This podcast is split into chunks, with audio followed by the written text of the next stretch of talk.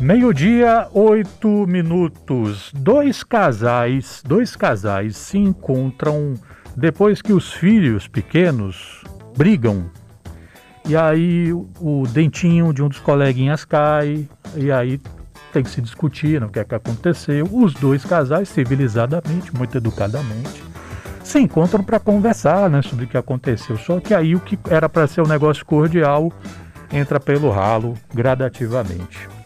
A gente está falando da trama do espetáculo O Deus da Carnificina, texto de Yasmina Reza, que ganha uma montagem em curta temporada a partir desta quinta-feira na Casa Preta. Você sabe a Casa Preta ali no 2 de julho. Sobre isso eu converso aqui com a diretora Valerie Gondim. Muito obrigado pela vinda aqui ao nosso estúdio, Valerie. Muito boa tarde. Boa tarde, Renato. Obrigada. Eu agradeço pelo convite por estar aqui. O que é o Deus da Carnificina? Então, Deus da Carnificina, é, resumidamente, é isso aí, né? Que você falou. Isso, isso, resume bem o que é essa trama, de início, assim, né? É uma peça com um enredo aparentemente muito simples. É muito simples. E aí, no meio dos acontecimentos, no meio dessa conversa aí entre os pais, né? Que se reúnem para falar sobre os filhos, é, vai acontecendo uma espécie de... É, discussão violenta entre eles, né, que vai gradativamente crescendo. E aí a peça é, na realidade, sobre aquilo que está mais abaixo da superfície, assim, né? É, o que seria uma conversa super cordial, né? Num contexto, assim, de um casal, de dois casais de, de classe média e que se encontram ali para falar sobre os filhos, vai se transformando numa em outra coisa, né? Então várias coisas vão sendo colocadas para fora é, vários problemas das relações de cada casal, então vai se revelando uma crise conjugal, uma crise familiar também, né, a respeito dos filhos. Mas principalmente a situação dos filhos é um pano de fundo para falar das, desse comportamento dos pais, né? Então fala um pouco sobre esse, esse nosso comportamento geral que a gente é, tenta esconder um é pouco isso. e que acaba de alguma forma sendo colocado para fora. Você sabe, Valerie, eu eu adoro filmes que têm uma pegada teatral. Uhum. E é claro que quando eu falo que eu adoro filmes que têm uma pegada teatral, eu estou reduzindo toda a experiência possível do que é teatro a um tipo de teatro. Claro. Que é aquele com é, economia de cenários, economia uhum. de atores e compensar tudo isso com muito conflito, né? Sim.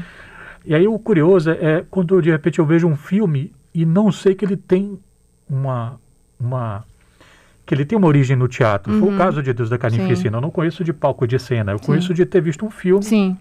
Eu também. E aí, aí assistindo, eu, rapaz, isso aqui parece teatro. Não é possível, isso aqui deve ter vindo do. E veio. Depois eu vim a saber é. que era o, o fato. É...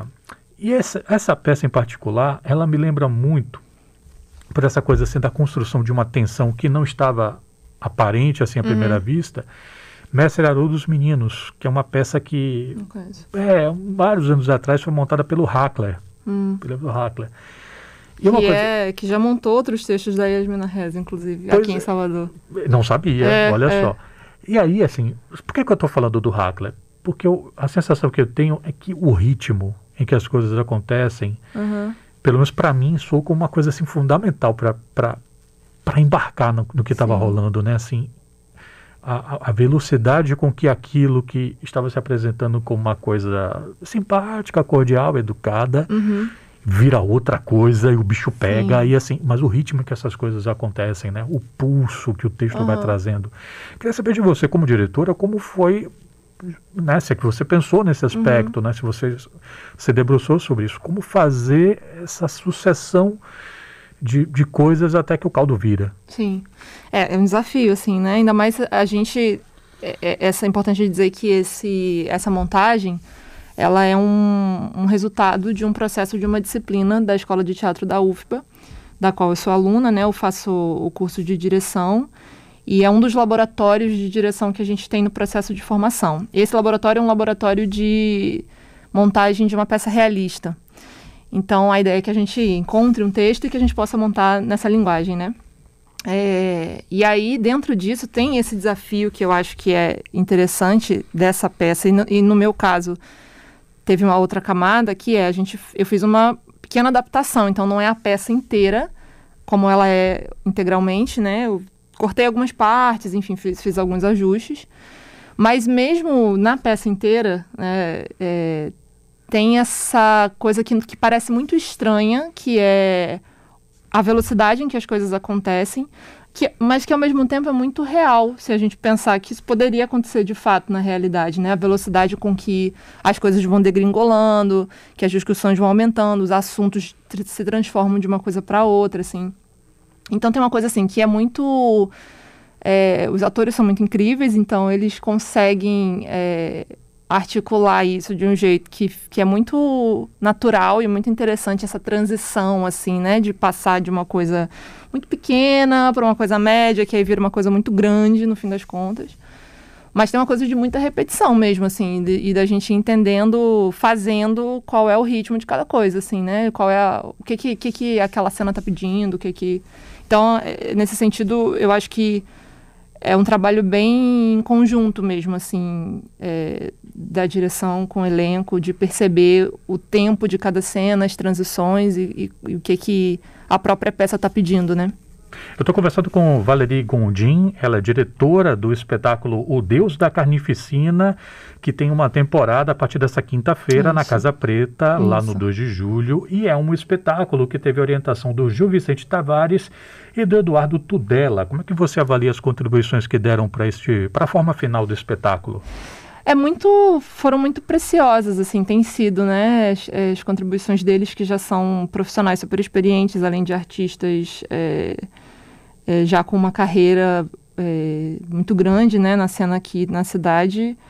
É, já tem também uma experiência com essa disciplina e com esse processo da, da docência né então é, para mim que estou nesse processo né sou, sou ainda uma uma diretora iniciante então tá, tem sido bem precioso, assim, ouvir, ouvir as contribuições deles. É, posso fazer uma perguntinha pessoal? Claro. Você, você vacilou. Tá que medo. É, é, porque, assim, a sua família é de Manaus, né? É, sim. E eu vi um vídeo seu, você dizendo que seu avô era carpinteiro. Era. Qual era o nome dele? Era José Sena. José Sena. Isso e que você tem lembranças de passear de barco uhum. com sua família, Isso. com ele, né, no barquinho lá, uhum. em, lá em Manaus. Isso. O barco foi feito por ele. Foi feito por ele. Mas que maravilha. É. E qual é o nome mesmo do, do barco? Era Uiara. Uiara. Isso. E aí você diz nesse vídeo que essas vivências foram importantes para a sua subjetividade. Uhum. Por quê? Olha, por uma série de, de motivos, assim. É, eu saí de Manaus muito nova, né? Eu, eu, nasci lá, mas eu cresci no interior do Rio de Janeiro, na cidade chamada Araruama, que também foi muito importante para minha formação. Mas, é, sendo eu uma pessoa que cresci no Sudeste, assim, né? A gente cresce com uma, uma perspectiva um pouco da, do, do, que é o Brasil, o mundo, a partir desse lugar, né? A gente cresce com, esse, com essa noção do território a partir de onde a gente é. E a minha família, meus pais, né, é, nasceram no norte. Minha mãe nasceu em Manaus, meu pai nasceu no Acre. E, e a, a minha grande família ainda mora em Manaus até hoje.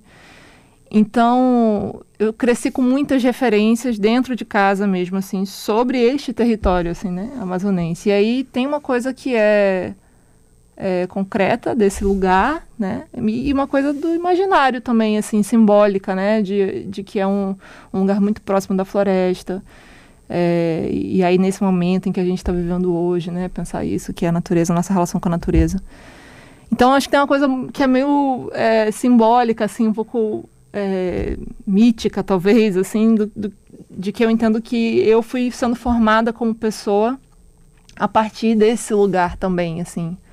E não sei, não sei dizer muito especificamente o que que isso, no que que isso me transformou, no que que isso tem me transformado, assim, mas eu consigo reconhecer que eu fui, fui, tenho sido marcada por isso, assim, de alguma forma.